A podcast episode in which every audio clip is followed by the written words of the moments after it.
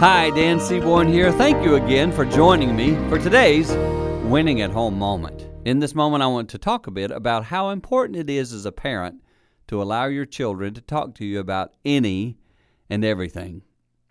This is going to be challenging for some of us because there are times your children will want to talk to you about things that are uncomfortable. But see, if you aren't willing to do it, trust me, they will speak to someone. And I often say to parents, don't overreact, listen. When your children are trying to talk to you about something, even a difficult topic, it's quite a statement of trust they're putting in you because they're willing to share with you something that it would be easy to take to someone else. So, as parents, listen, respond. You will never regret a willingness to listen to what your children have to say, even if you disagree. As a parent, be open to that.